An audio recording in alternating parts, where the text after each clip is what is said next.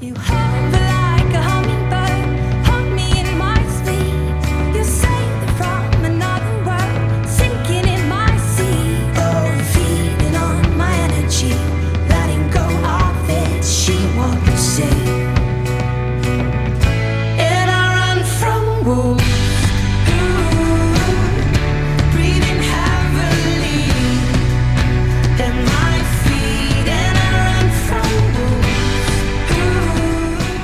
Chapter 5 Cassie.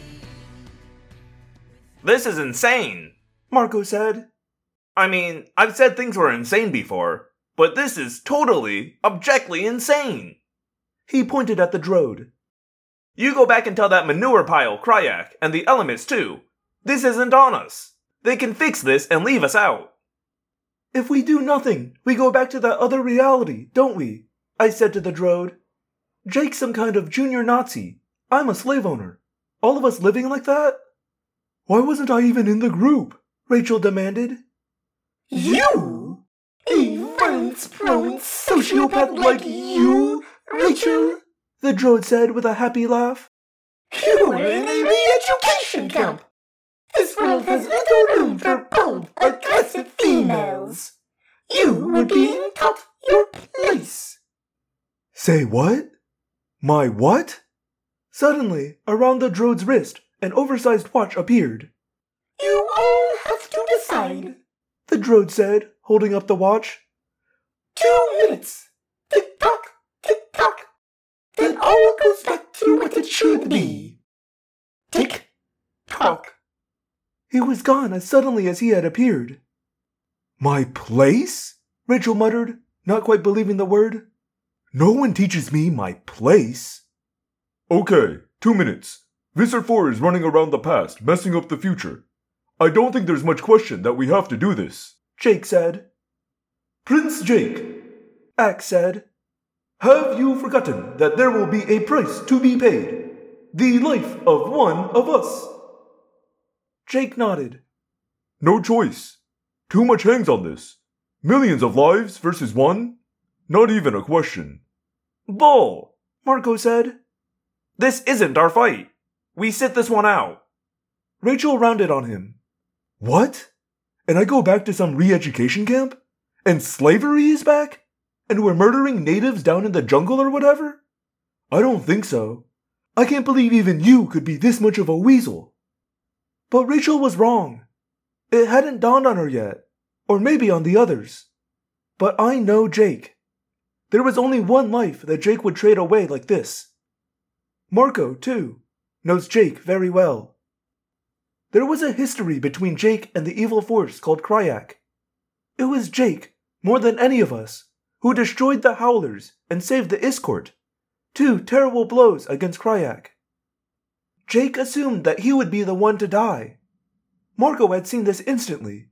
He wasn't arguing in the favor of the awful future we'd seen. He was arguing for the life of his best friend. We're just going to let it all happen? Rachel went on, in full outrage mode. All we just experienced? Slavery? Censorship? Wars? Secret police rounding up the homeless and. And Pong? Marco interrupted, breaking her momentum. Look, don't be stupid. This could just be an elaborate trap. Anyway, how do we exactly fix the past? I mean, exactly. Does one of you have a history book stored away in his head? How do we fix history if we don't even know how it's broke? It was Ax who answered. Whatever Visser 4 is attempting to do, we undo it. Hey, it isn't that simple. Where do you think Visser 4 is going to go to change history? He's going to wars.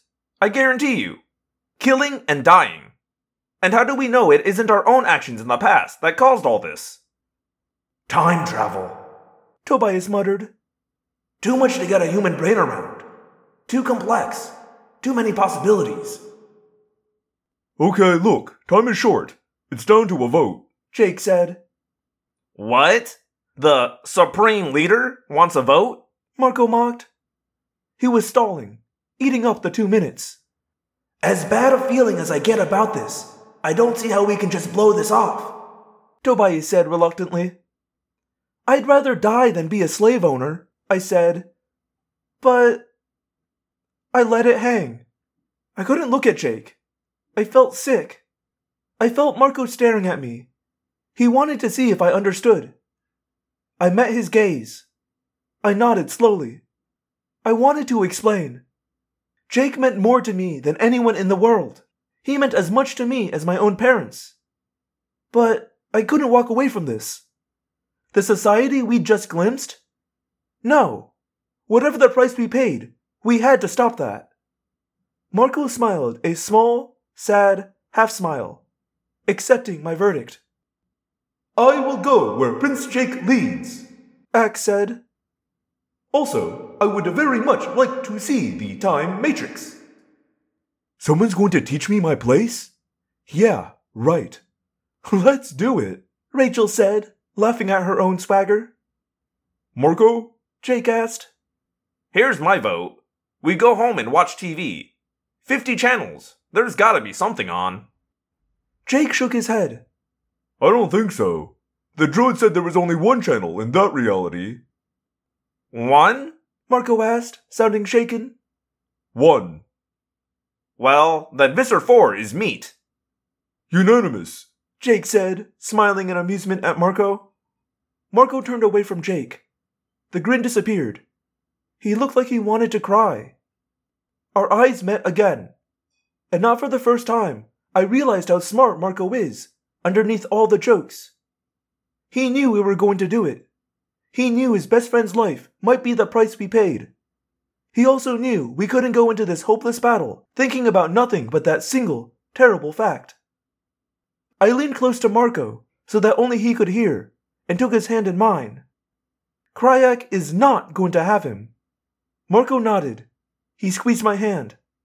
You got that right. Okay, it's unanimous, Rachel was saying. But not till I get a chance to pack some clothes. Get some things, okay? In other words, you Drode piece of dog doo doo. Not yet, okay? Not yet! Not yet! She yelled. But she was yelling it to a large creature that seemed to be made entirely of steel. Chapter 6 Rachel Not yet! It was dark. It was raining. And there was a very large man on a very large horse, wearing very steel armor, right in front of me.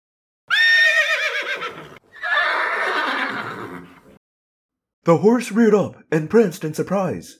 Hooves as big as dinner plates flailed. I had appeared right in front of it. We both had. Cassie was beside me. Oh man, I said. I knew he'd do this. I glanced around in the dark. I didn't see the others. No surprise. I barely saw the knight on his horse. A damp, sputtering campfire away through the trees cast just enough yellow light to outline the almost dainty metal boot and the ornate stirrup, the long steel shank of his thigh, the metal chainmail glove that gripped the reins, the elbow joint, the helmet with a pointed visor decorated with elaborate filigree, the red and gold logo on his shield, and, of course, the sword that hung at his side in a red scabbard. The Tin Man? I said under my breath. Uh uh, I don't think so, Toto, Cassie said. My feet were sinking into mud, and it occurred to me that sitting on a horse in the pouring rain was probably not a good time. The Red Knight was very likely to be cranky. The armored man got his horse under control. Barely. Then he drew his sword. Definitely cranky. Sophia! He roared, his loud voice muffled by the visor. What? I asked. I don't know, Cassie said nervously. I don't exactly speak French. French? He's speaking French? Like I know? Cassie said, a little shrilly. I've only had half a year. I got a B minus on my last test. The knight rattled off a string of French, and then he pointed his sword right at me. I held up my hands, palms out. Chill, I said. No problem here. Just a couple of wet girls from the future out for a walk. Nice to meet you. We'll just be on our way.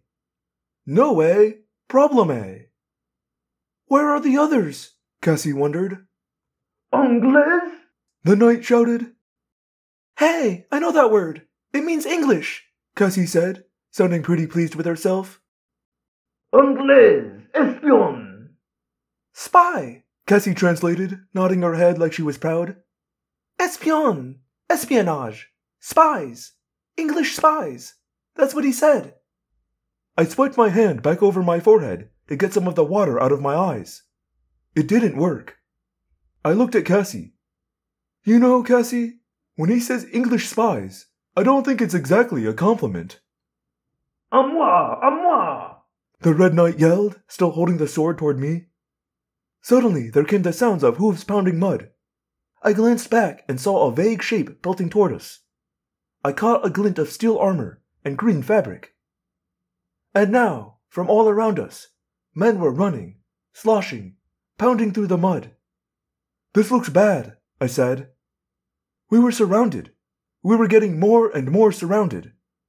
And in the black night, I saw fire lined swords and axes and lances. I don't know where or when we are, Cassie said.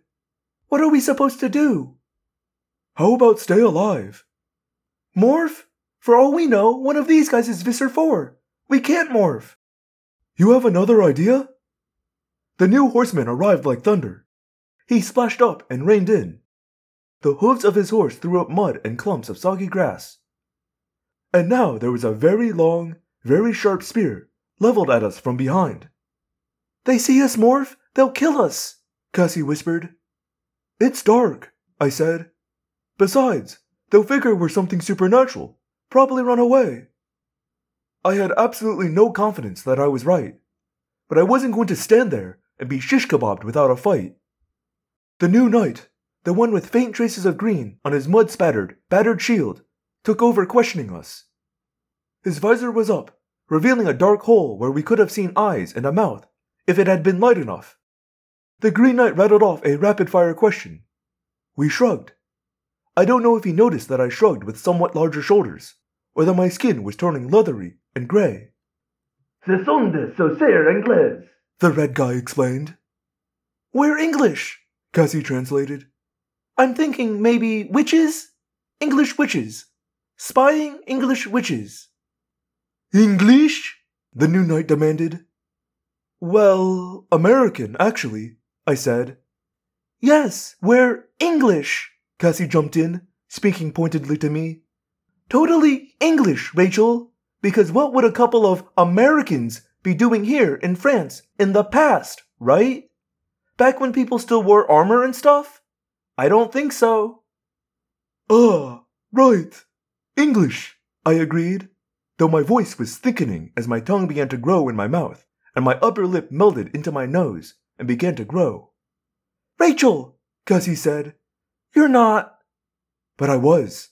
And right then, the French guys noticed. The Green Knight yelled something I don't think Cassie will ever be able to translate. Then he lowered his lance to horizontal, spurred his horse, and charged. Chapter 7 Cassie. Look out! Rachel tried to jerk aside, but she was growing fast, and her legs didn't exactly match the rest of her. She was a tangled, horrific mess of mismatched body parts. I leapt toward the spear. Missed! I fell into the mud at the horse's feet. It was huge, looming high over me, draped with embroidered fabric, its head encased in jointed steel armor. Half by accident, half by instinct, I kicked the horse's knobby left knee. Ah! I thought I'd broken my foot. The horse stumbled. The spear's point missed Rachel by millimeters. The Green Knight plowed on, right over me. Hooves jackhammered the mud around me. Rachel! The horse's chest slammed Rachel hard. But Rachel was bigger now. Not as big as the horse, but not small enough to be knocked over either. The Green Knight backed his horse off, cursing and yelling. The Red Knight spurred his own mount. He raised his sword high over Rachel's lumpy head. Sprout, sprout. Two immensely long, curved white tusks exploded from Rachel's face. The sword whizzed as it slashed in a downward arc. Chunkth! Sword blade hit tusk. Ha! Rachel exulted. Now let's see how bad you guys are. Maybe you want to teach me my place. I walked back, stumbled, fell on my butt in inches of mud, picked myself up, and slunk back into the darkness, away from the melee, out of the firelight. I was no use to Rachel, not as a human girl. I was already morphing to wolf as fast as I knew how. Where was Jake? Where were the others? Why were Rachel and I left to deal with this alone? Was Jake still alive? Come on, tough guys. What are you, scared? Rachel raved. The two knights were having a hard time trying to control their horses.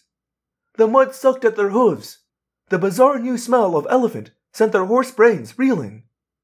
The foot soldiers had stayed out of the fight so far, which was all that had saved Rachel. If they had charged, she would have been hacked apart. But the knights hadn't given them a signal.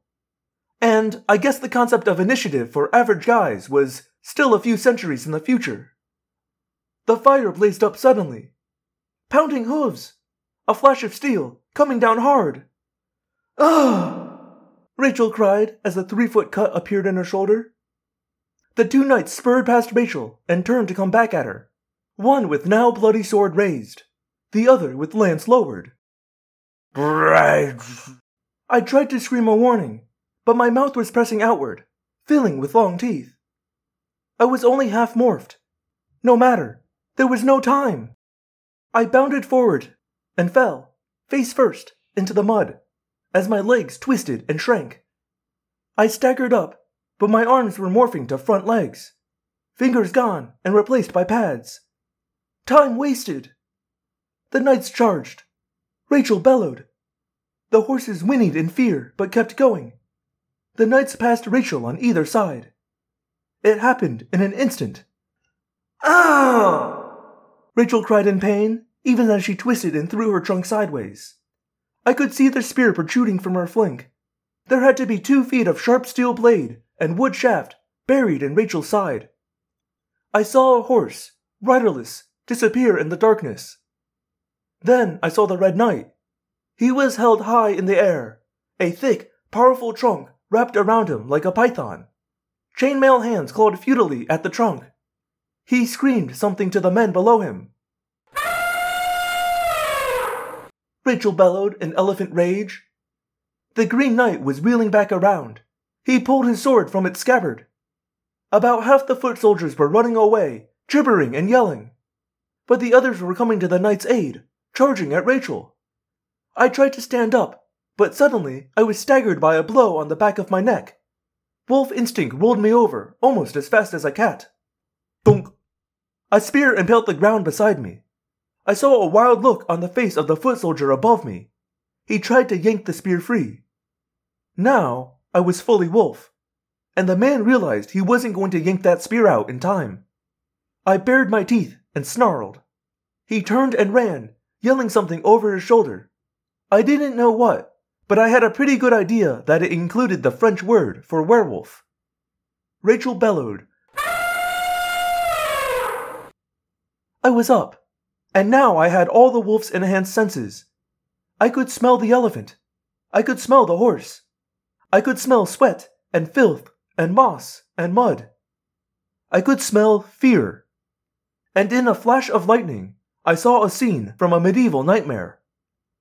The remaining knight, in wet, muddy armor, shield gone, astride a massive horse festooned in dirty green livery, was charging, sword held forward, toward what he must have thought was a dragon.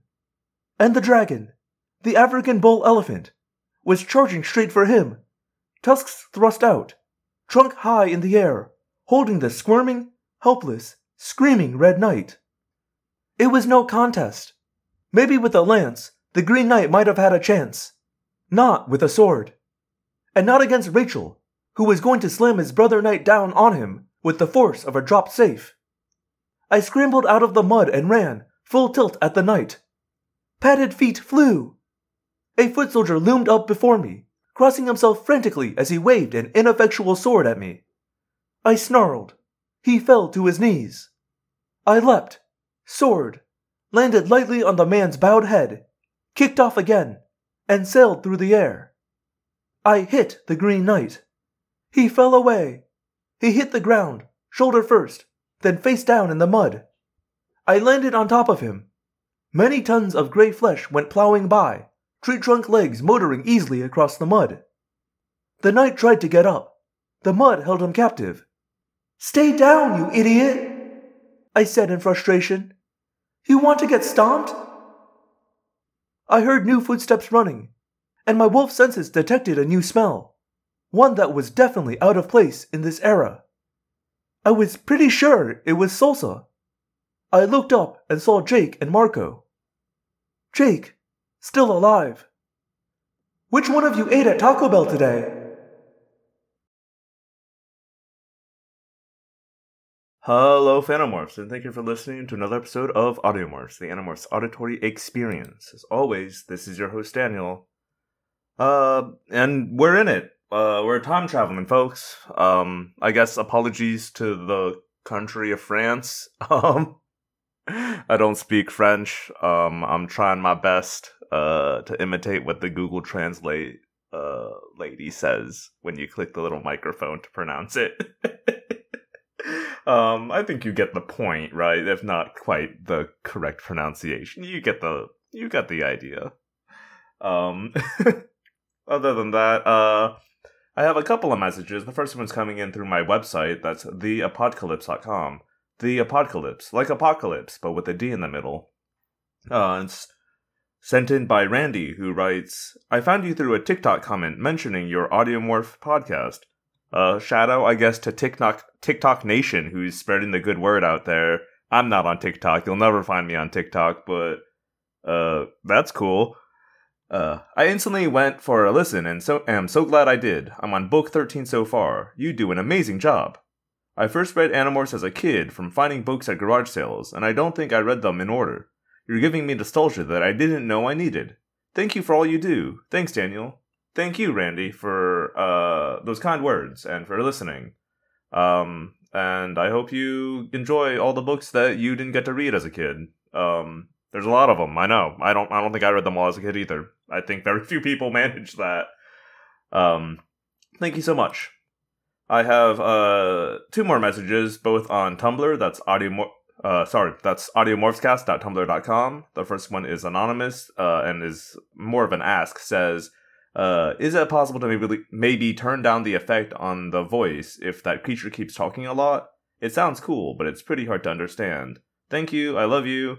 Um, no offense. Uh, I I get it. I tried to turn it down um on on this set of episodes, so hopefully the like two other lines of dialogue he has are a bit more legible.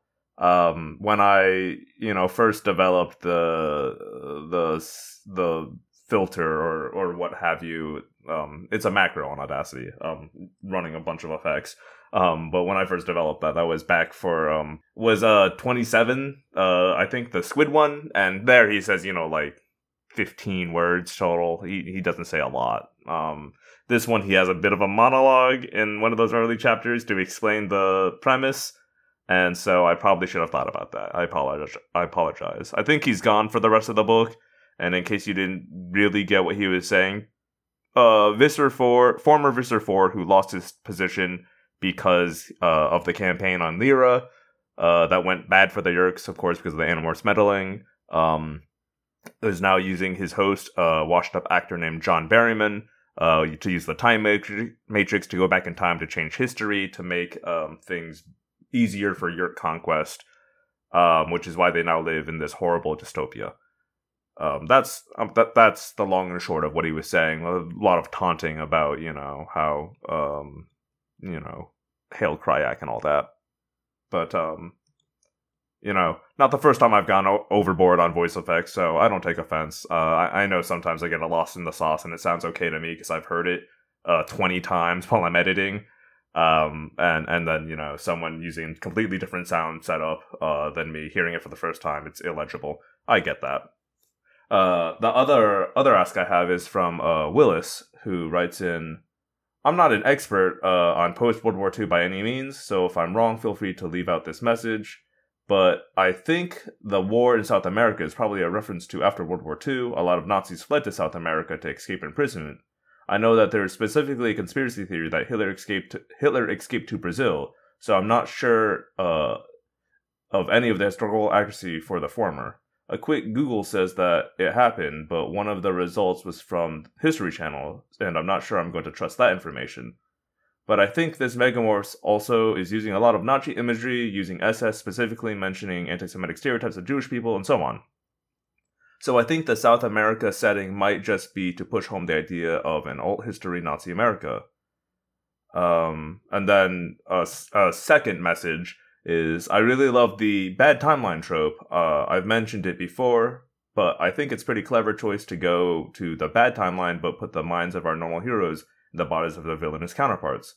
I actually thought this book would have given us some good guy Yeerk straight up fighting evil Andalites, but instead of flipping moralities and going with what if everyone was evil, uh, is an interesting twist on a twist. Signed Willis. Um, I'll address your second comment first, and then we'll come back to the first one. The second comment, um, I did I did allude earlier to you that there was an evil Animorphs book. I thought that they stayed evil a lot longer than they did. Um, so apologies for that. But yeah, I do think it's interesting to put um their good versions inside uh their like evil bodies like that. It's it's a fun way to not have to deal with um running into your mirror self or whatever. Um I also like uh that you kind of alluded to here uh that it yeah, it's not suddenly that like everything's flipped upside down. The Yeerks are the good guys, the Andalites are the bad. No, it's like uh, even even fascists fight for their homeland, right? Uh, in, in the case of a interstellar invasion, even fascists are gonna nut up and fight those aliens because they can't get their ethno state if the aliens wipe us out too. Um, so I, I like the idea that even uh, even these quote unquote evil animorphs are still ultimately animorphs fighting the Yeerk invasion, just doing it through a completely different set of moral values bred in a um, dystopian authoritarian authoritarian uh, fascist uh, evil state. Um, which leads us back to the first part of your uh, ask you sent me, uh, which is to say um, it's not a conspiracy. Well, Hitler escaping to Brazil is a conspiracy theory, and it's actually to Argentina. Uh, a lot of Nazis did flee to South America. Look up Operation Paperclip. That was the name of the U.S uh, CIA operation that did that. Uh, America also took in a lot of Nazis as well, just on our own. Um, we we put a high-ranking SS official in charge of NASA and the space program because the Germans had done a lot of research on rockets. Uh, it's not great, you know. Um, and, and for for the uh, sake of fairness, I will also mention that the USSR also had a similar program where they onboarded a bunch of Nazi scientists uh, for similar reasons it's all around bad. Don't love it. Um, but that's that's what happened there. Um, for me, when I read a War Against the South, where my mind goes is the uh, series of um, CIA backed political coups that have happened in South America, typically toward a social, uh, socialist, democratically elected leader, uh, where the U.S. will fund uh, far right extremist groups in order to destabilize that region because uh, it turns out uh, it's a lot easier to get cheap labor um, and resources if the area is destabilized. And to the counterpoint of that, uh, beyond them not being able to effectively negotiate things like oil or lithium that or even bananas found in South America. Um, also, if there's not a socialist state, which is of course ideologically opposed to capitalism, um, isn't next door, then like your geopolitical security um becomes a lot better, right? Um so, you know, we have uh things like when the US government funded the Contras. Um uh I, I think we I think we were involved in the Chilean coup uh, coup as well with uh Alejandre. Is that his name? I'm sorry. Um I should have looked up some links before uh answering this one, but uh, essentially, America has always been very heavily involved in South American politics for um, its own imperial interests. Um, also, look up the um, Banana Republic, uh, where this this wasn't the government. This was just private enterprise, but you know, um, death squads were sent to murder union organizers um, on banana picking plantations in order to keep the banana profits good and the banana prices low. It's all bad everything America's ever done in South America is bad. Um, in in conclusion, so um, there there definitely are hints to um, Nazism. I think in in those early couple of chapters, that might just also be uh that is just like a very easy shorthand for fascism. I think, um, especially in the '90s. Um, they don't actually mention SS. They mention something called a triple S, which they might expand on, but like obviously you don't call something the triple S without intentionally you're uh intentionally you're drawing comparisons to the SS. So like same difference. Um certainly the point is that this is a fascist empire, which again is not that far off from how America actually is. Oopsies. Um, thank you so much for the Ask Willis. Uh, thank you for letting me spout on about a bunch of nonsense um, on on why I hate the CIA. uh, and uh, that's all the messages I have. If you'd like to send in a message, I've al- already mentioned two ways. Uh, that's the Tumblr, audiomorphscast.tumblr.com, and the website, theapodcalypse.com. You can also do it through Gmail. That's audiomorphscast at gmail.com. Um, and other than that, uh, I, I think that's all I got. So thank you all for listening, and uh, I will see you all next week. My name is Daniel. I believe one day the intellects will come. Until then, we fight.